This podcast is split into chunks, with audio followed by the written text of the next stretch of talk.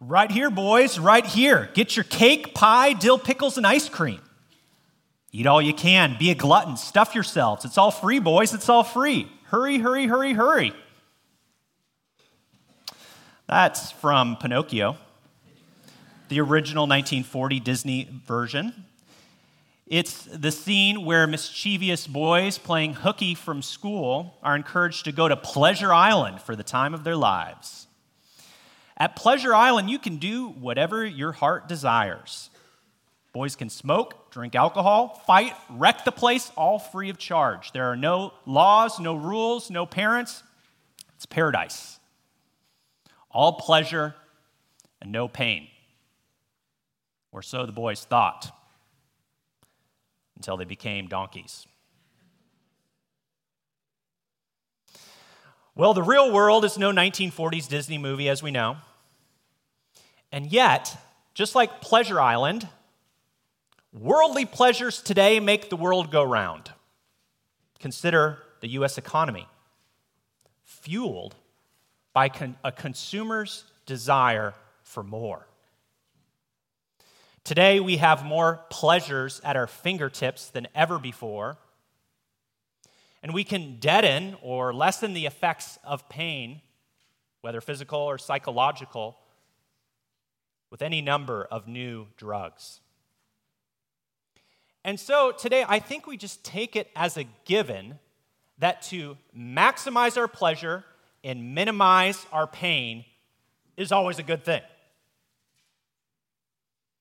After all, who doesn't want to be happy and comfortable? What could be wrong with that? Well, you've joined us for a rather unusual sermon today, not just because of that strange introduction. But normally we preach here at Hinson through one passage of Scripture, one argument, kind of all together. But today we are in our third of four topical sermons from the book of Proverbs. So far this spring, we've considered kids and parents, poverty and riches. Today, we're going to consider what the book of Proverbs as a whole has to say about pain and pleasure. Uh, the Proverbs, as many of you may know, were written mainly by King Solomon of Israel in around the 10th century BC.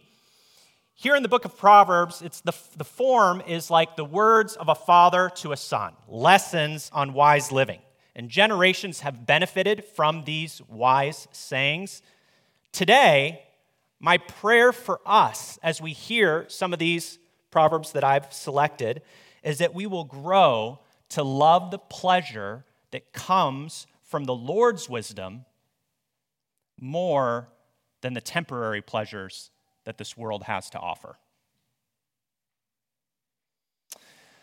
Well, I hope our hearts will be instructed as we first consider one, the cost of temporary pleasures, and then we'll consider the benefits of a certain kind of pain, and then finally we'll consider the greatest pleasure of all.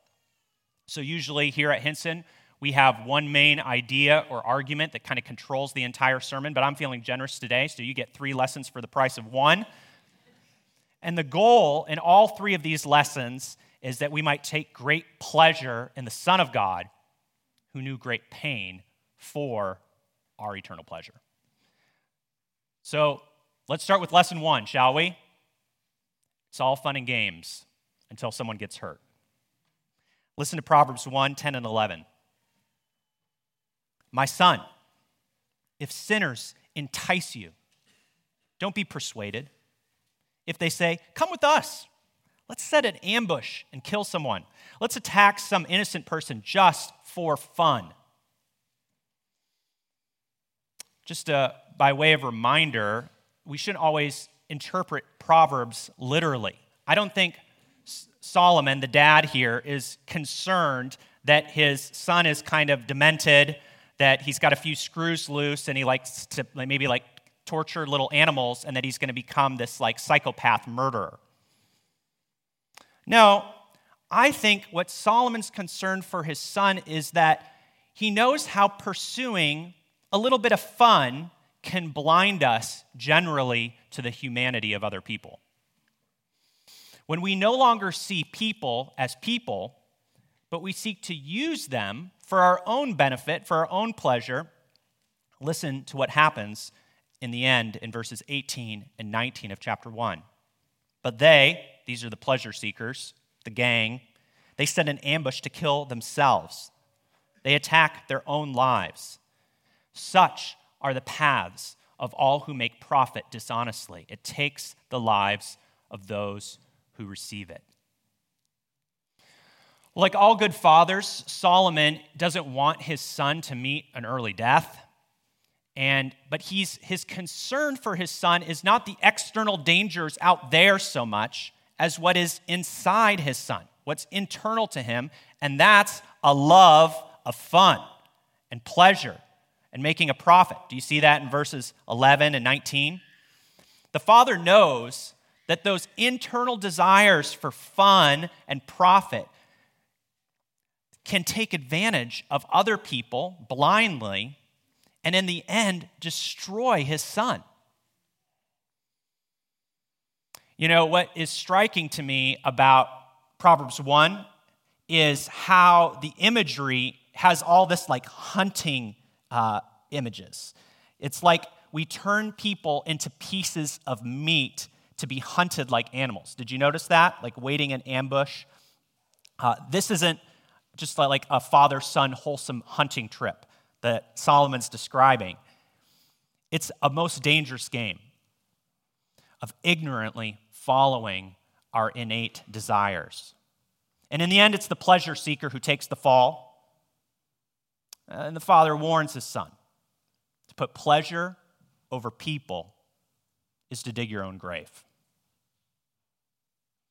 You know, pleasure seekers don't only turn people into objects, into pieces of meat for their consumption, they become the meat themselves. We see this repeatedly in the, in the Proverbs. We, we considered how the hunter for pleasure becomes the prey in chapter 1. But we see this a young person in Proverbs 7 go after the forbidden woman. It was greed and a desire for fun before. Now it's being led astray by like an animal lust. Listen to what happens to the young man who follows his desire for pleasure in chapter 7, Proverbs 7 22 and 23. He follows her impulsively, like an ox going to the slaughter, like a deer bounding toward a trap until an arrow pierces its liver, like a bird darting into a snare. He doesn't know that it will cost him his life. Are you starting to see the danger of following our impulses, our passions, how we can become a slave to our own internal pleasures.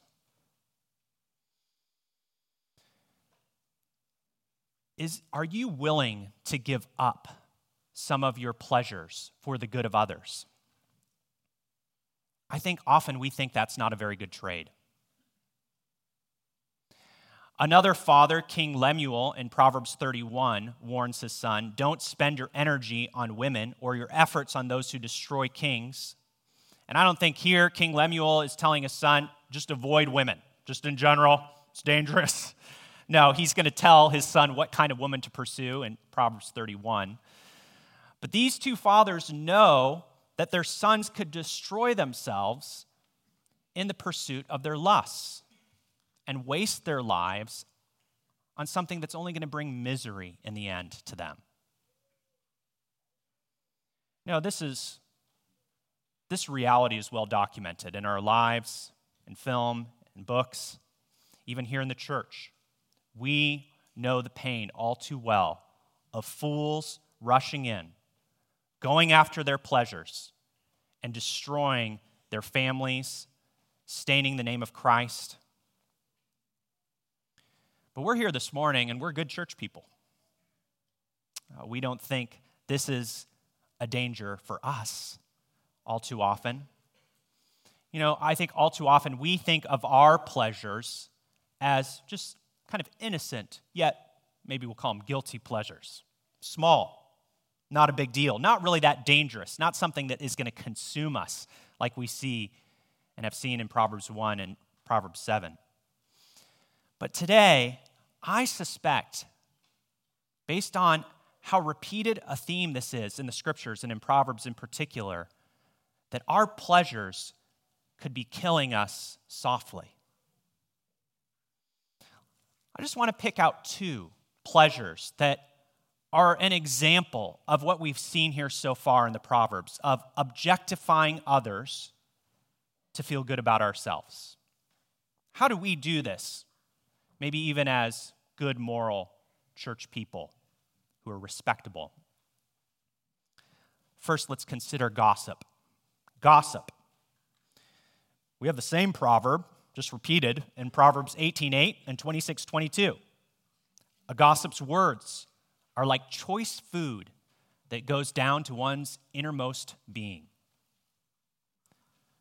Gossip tastes good. It's delicious. Gossip can be a way that we feel good about sharing some unfortunate news about a friend or a church member for our own pleasure. You know, if we hear that someone has fallen into foolishness or something unfortunate has happened to, to them, it can be a thrill, if we're honest, to share that news with other people. You know, we don't, we don't make it out that way. We've got some great news to share about how someone's suffering. But I think we have been taken in by this clickbait that we see online that bad news is often more interesting than good news. It's juicier, it tastes better. So we often use the fall of others to lift ourselves up in our circle of friends, don't we? I think we need to examine our heart in this regard, our motives for sharing what we do about other people. Proverbs 80, 18 21 says, Death and life are in the power of the tongue, and those who love it will eat its fruit. One of the consequences uh, is of what we speak, write, post, message, is we will eat what we say. We will eat our words. And the question is is it going to be nourishing or is it going to cause an upset stomach? Know, there is, there is great nourishment in a good word spoken at the right time. It's like an apple in settings of silver. This is why we are all sitting here listening to God's word, to be nourished from God's word every week, because we know that God's word brings spiritual nourishment and life.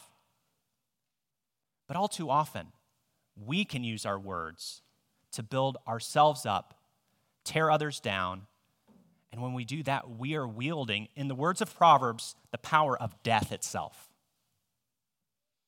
So, I think we should, again, we should think about how we're using our words. It can feel good to share certain things about other people, whether online or in person.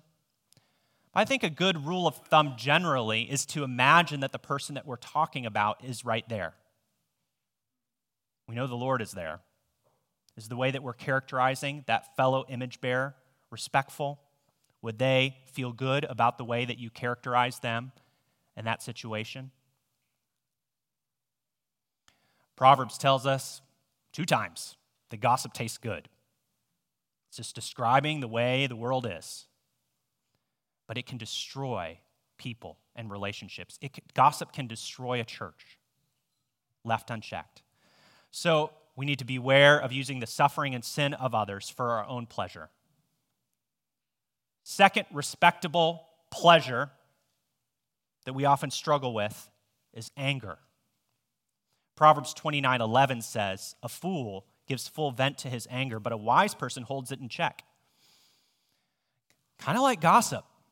Anger can feel so good to release.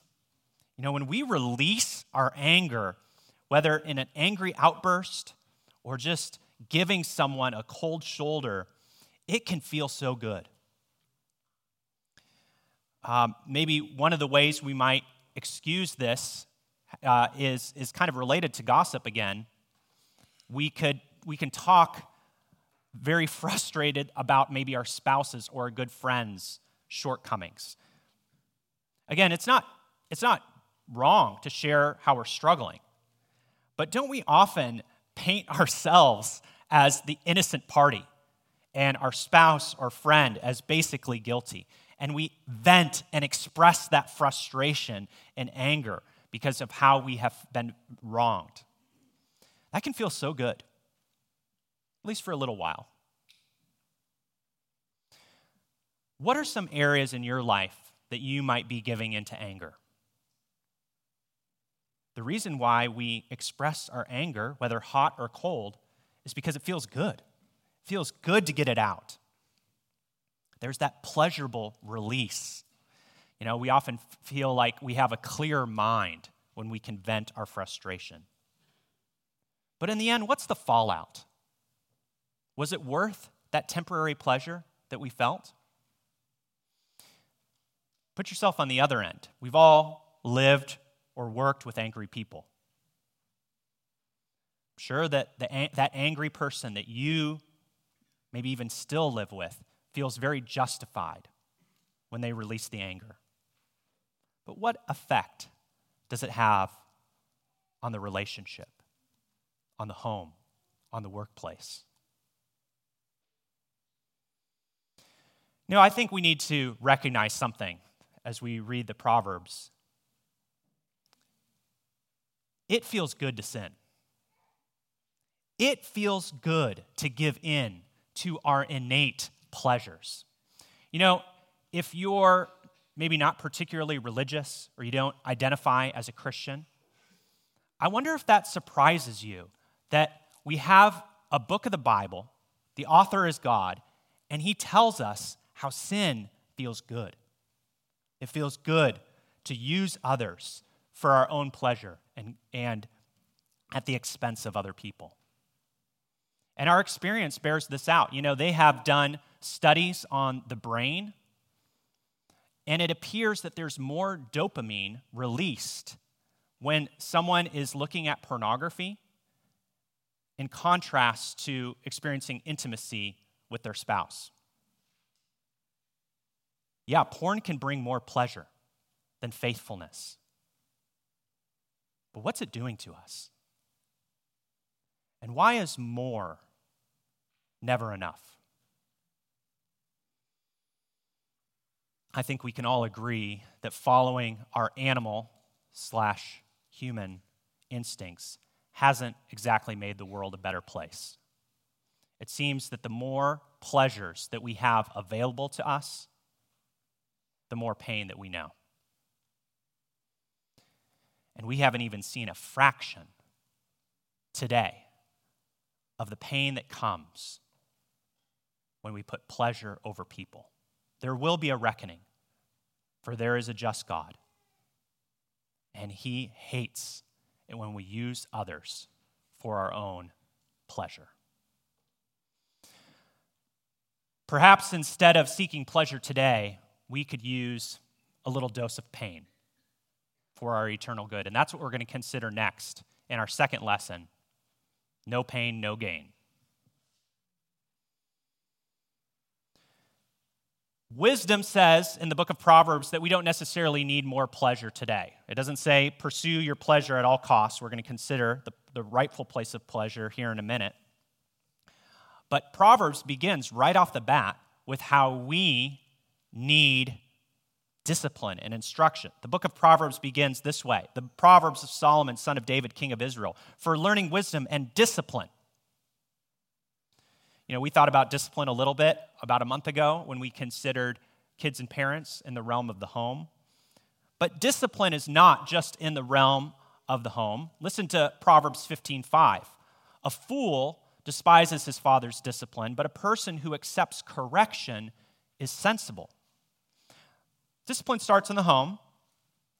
And we know from the home that without the rod of correction, there's not a good future for the son who's left to himself. But discipline continues after that time of the rod. Uh, hopefully, not continuing with the rod, but with words of correction. Uh, and, and the New Testament will even say no, no discipline seems pleasant at the time. It doesn't bring pleasure. But without correction, imagine where we would be if we were never corrected or our wills were never crossed. Consider what that would, that you, we've seen children whose wills are never crossed, and ultimately they're miserable. Now, receiving correction humbly is a good gift, a huge theme in Proverbs. And, and maybe right now you might be thinking of people in your life who are resistant to any kind of correction. You're thinking, oh, I, they need to hear this. I see what's coming here, a point on correction. Uh, they need some discipline. But what about you? What do we need to hear? Do we see correction as an opportunity for growing in the Lord's wisdom? Or do we respond like we see most of the time? Defensiveness, rationalizing our behavior and our words. Do we kind of automatically assume that someone correcting us is judgmental or doesn't understand our situation? We can even just think what, what about the last time that you were corrected by a friend? Or it's probably most likely a family member who corrected you. How'd it feel? It probably wasn't pleasurable. It probably didn't feel good. And how did you respond? You know, I think some of us, maybe when I say think of the last time you were corrected or rebuked, you think, I'm having a hard time thinking of a time. And maybe that's because we have orchestrated our lives to be resistant to correction and rebuke. We act like, we kind of go around like, well, we pretty much have things figured out. I'm doing fine. I don't really need any help from others. I've kind of got this Christian life thing figured out for myself.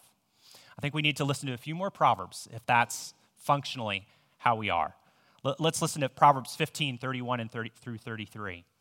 One who listens to life giving rebukes will be at home among the wise. Anyone who ignores discipline despises himself. But whoever listens to correction acquires good sense. The fear of the Lord is what wisdom teaches, and humility comes before honor.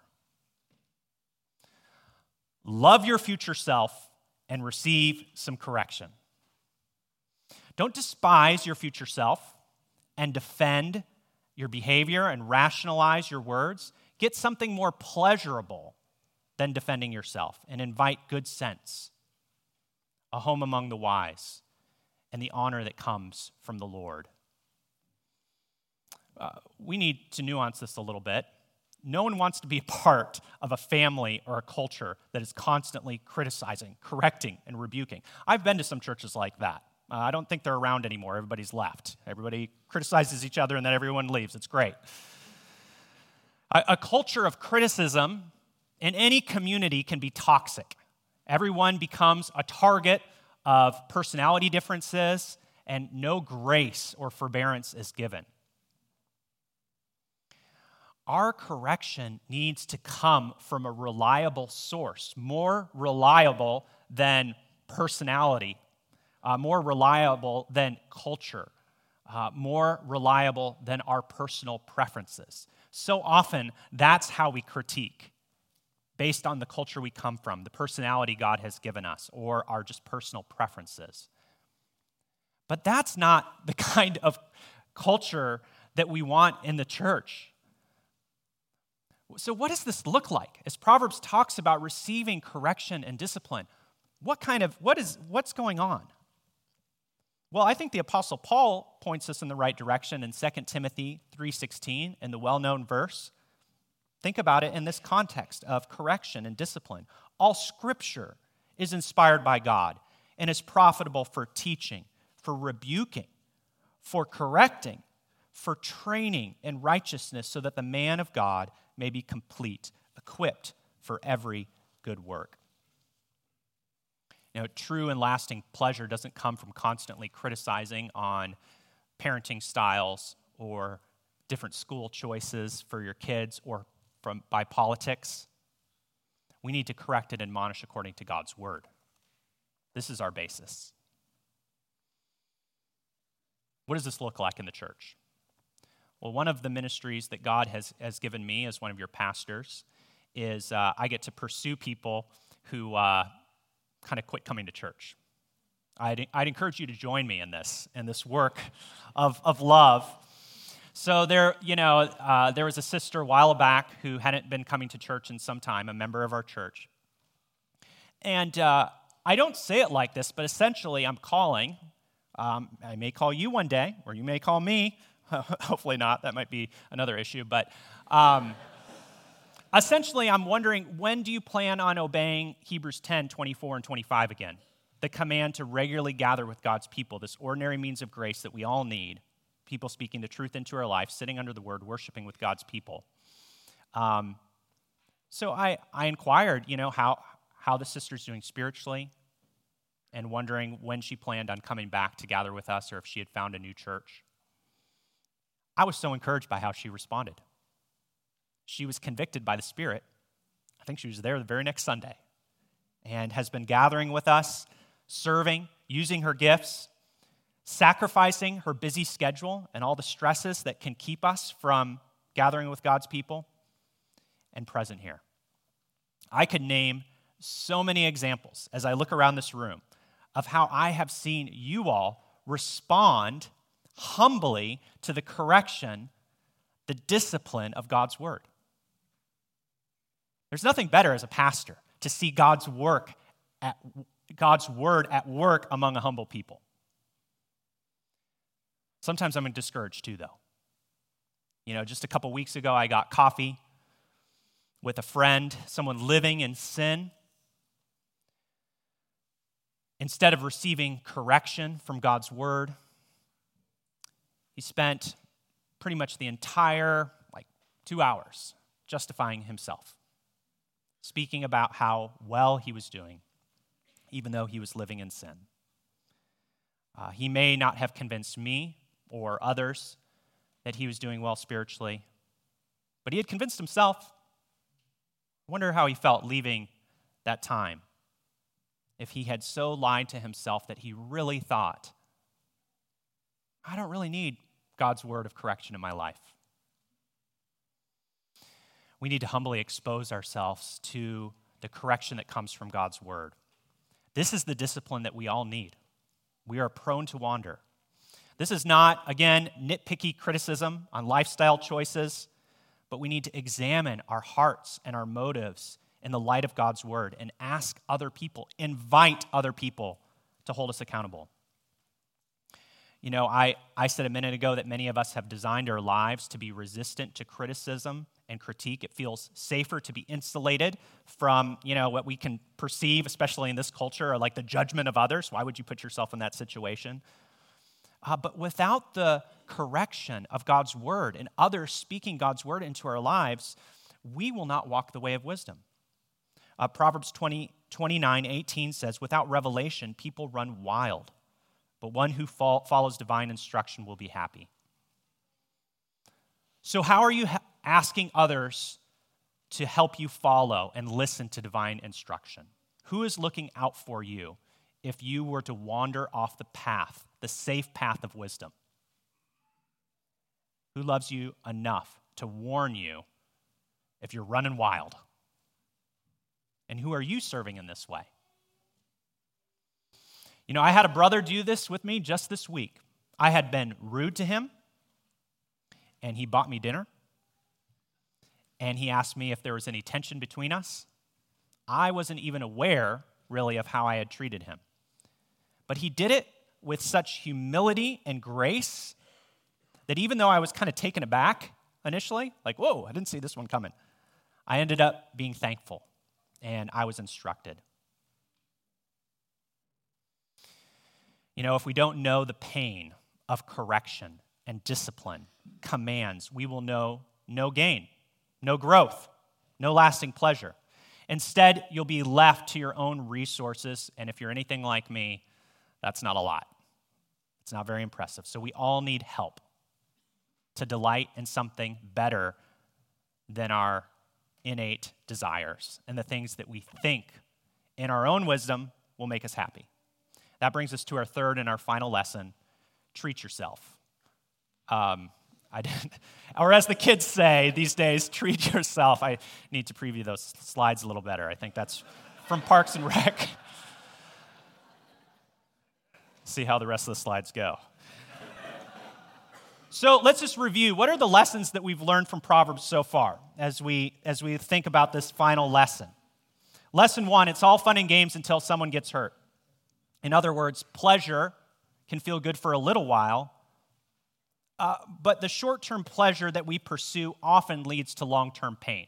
Like pursuing pleasure just for now leads to long term pain, um, and we inadvertently, sometimes we don't even realize the way that we're using others. And then lesson two, we just consider no pain, no gain. To get lasting pleasure, you need to know the temporary pain of discipline, of correction, of rebuke that comes from the Lord's instruction. We've saved the best class for last. Let's consider Proverbs 23 13. This is what we've been considering this whole service. Eat honey, my son, for it is good, and the honeycomb is sweet to your palate. I guess we haven't been considering honey specifically all service, but uh, why does Solomon tell his son to enjoy honey? Is it for the long term health benefits? You know, because it relieves stress, it is an anti inflammatory. I looked this up with the benefits of honey. Antioxidant, antibacterial agent, it treats coughs and promotes wound healing. Is that why we're to enjoy honey? No, actually, Proverbs just says eat honey because it tastes good. It's sweet, it's delicious. King Solomon speaks the words of God to us today, and he tells us to enjoy what is good, the good gifts of this life honey, money, marriage, sex within marriage, friendship, laughter, thoughtful words, a good meal. All these are pictured, and more are pictured in Proverbs as good gifts from God meant to be enjoyed by us. Proverbs is like, treat yourself, son. Enjoy. Again, if you're not religious or again, you don't consider yourself to be a Christian, is this how you picture God? Wanting us to enjoy good gifts that He has given? Father's not done, though. He says, You think honey's good? Just wait. Wait till you hear about something even sweeter. It's in the very next verse. I'll, I'll read the Proverbs 23 13 again. Eats honey, my son, for it is good, and the honeycomb is sweet to your palate.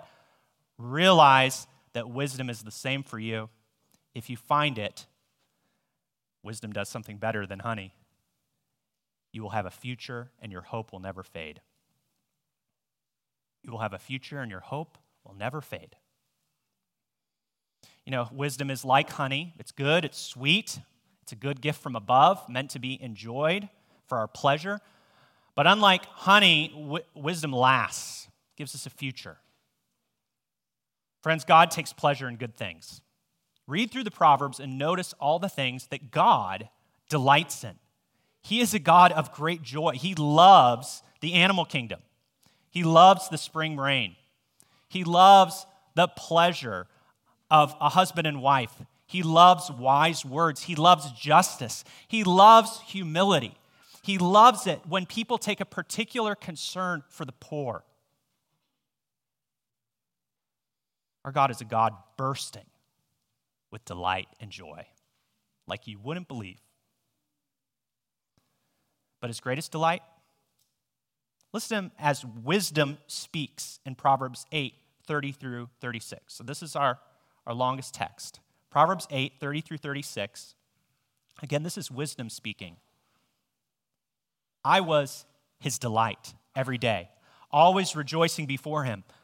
I was rejoicing in his inhabited world, delighting in the children of Adam. And now, sons, listen to me. Those who keep my ways are happy. Listen to, the, and, listen to instruction and be wise. Don't ignore it. Anyone who listens to me is happy, watching at my doors every day, waiting by the post of my doorway. For the one who finds me finds life and obtains favor from the Lord. But the one who misses me harms himself. All who hate me love death. Well, the voice, as I said, in this figure of speech is wisdom. Wisdom talking the wisdom of the Lord, enjoyed with the triune God before creation and at the time of creation. And on this side of the cross, we know that wisdom is not just a figure of speech. Wisdom is not just an idea. Wisdom is not just contained separate from us in the Godhead, unable for us to access. Wisdom is a person. The God who delights in wisdom, the Father who delights in wisdom, delights in his wise Son. See this all over the book of Proverbs. Proverbs 23 24 says, The father of a righteous son will rejoice greatly, and one who fathers a wise son will delight in him. That's true on a human level with fathers and sons, mothers and daughters. But how much more is it true of the Heavenly Father who sent his eternal Son to know great pain for our eternal pleasure. When the Son was baptized, what did the Father say? This is my Son. With him I am well pleased. It was his beloved. The Father delights in all, then, who are hidden in the Son, who take joy in who he takes joy in who turn from the passing temporary pleasures of this world and delight in that Son who is given for us. This is the wisdom of God revealed in the Son. And in the cross, we see God's mystery hidden for long ages revealed that through the Son's pain, we can know the eternal pleasures of God sweeter than honey forever. So if you don't know Christ today. If you don't delight in Jesus, if you don't love him, you're someone who's heard the good news of what God has done in the person of his son a hundred times, but you don't know this to be a great pleasure to you, today is the day. Today is the day to know the greatest pleasure imaginable the pleasure that God Himself has known from eternity past, and that the church will rejoice and delight in for eternity future around the throne. The pleasure of sins forgiven, cast into the sea, separated as far as the east is from the west. The pleasure of the hope of eternal life with Christ now we know his pleasure by faith as we hear his voice speak to us in his word, as we consider the delight of the Father and the Son and the Spirit together.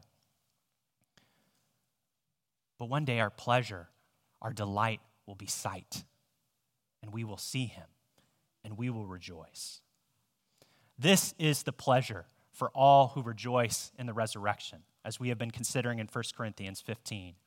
This is the promise for all who turn from being wise in their own eyes, justifying their own temporary passing pleasures, often at the cost of other people and of themselves, and instead looking to the good correction, instruction of the Lord,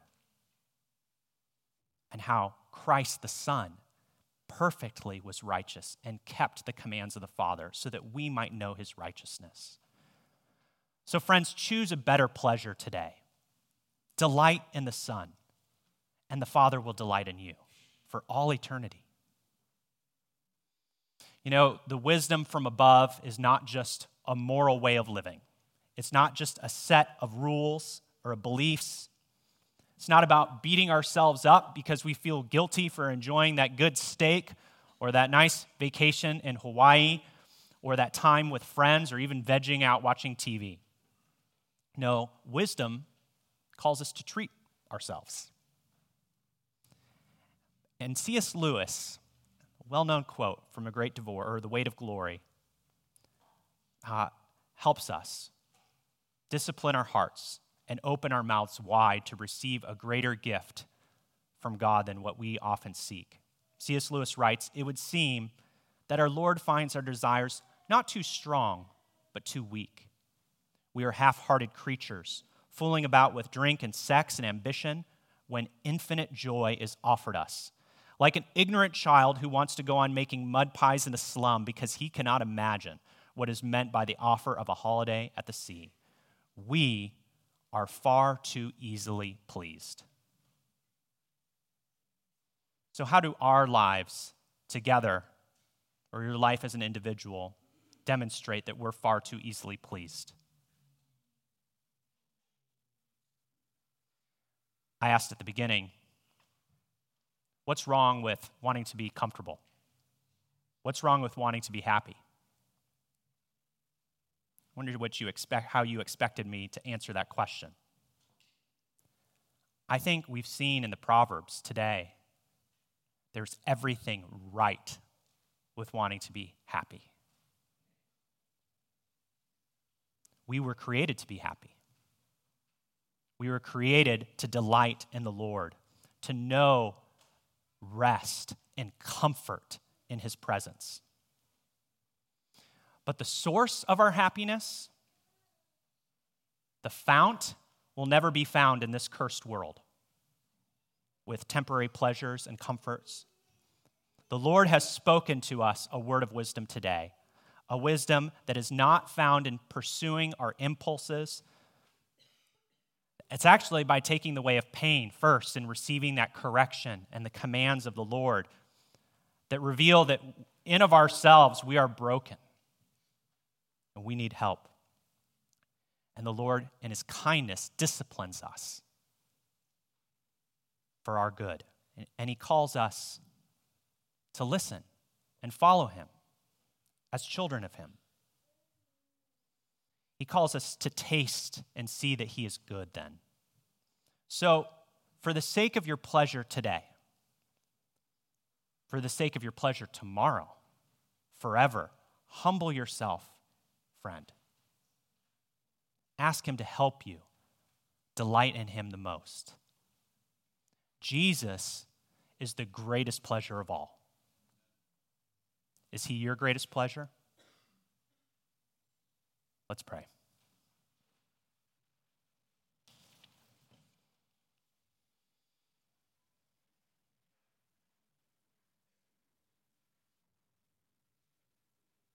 Heavenly Father, we confess that for many of us in our heads, we know that you are the greatest treasure, the wellspring of our soul, our great Redeemer the satisfaction that we're longing for. Uh, but Lord, we confess that our, our affections are broken. We turn to much smaller pleasures instead of seeking you. Now, Lord, instead of thankfully receiving your good, many good gifts that you give us every day, oh Lord, we self medicate with these to dull the pain. Father, help us, we pray. Humble us. Help us to find our rest in you. Help us to find you in our affections to be our greatest pleasure.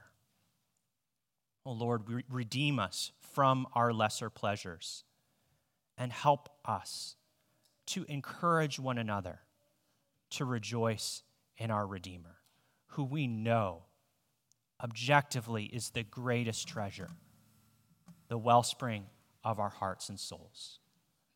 So, Lord, help us to trust your word. Give us humility, we pray. We ask all this in Jesus' name. Amen. And now receive this blessing. May the grace of the Lord Jesus Christ and the love of God and the fellowship of the Holy Spirit be with us all, both now and forevermore. Amen. Amen. Go in peace.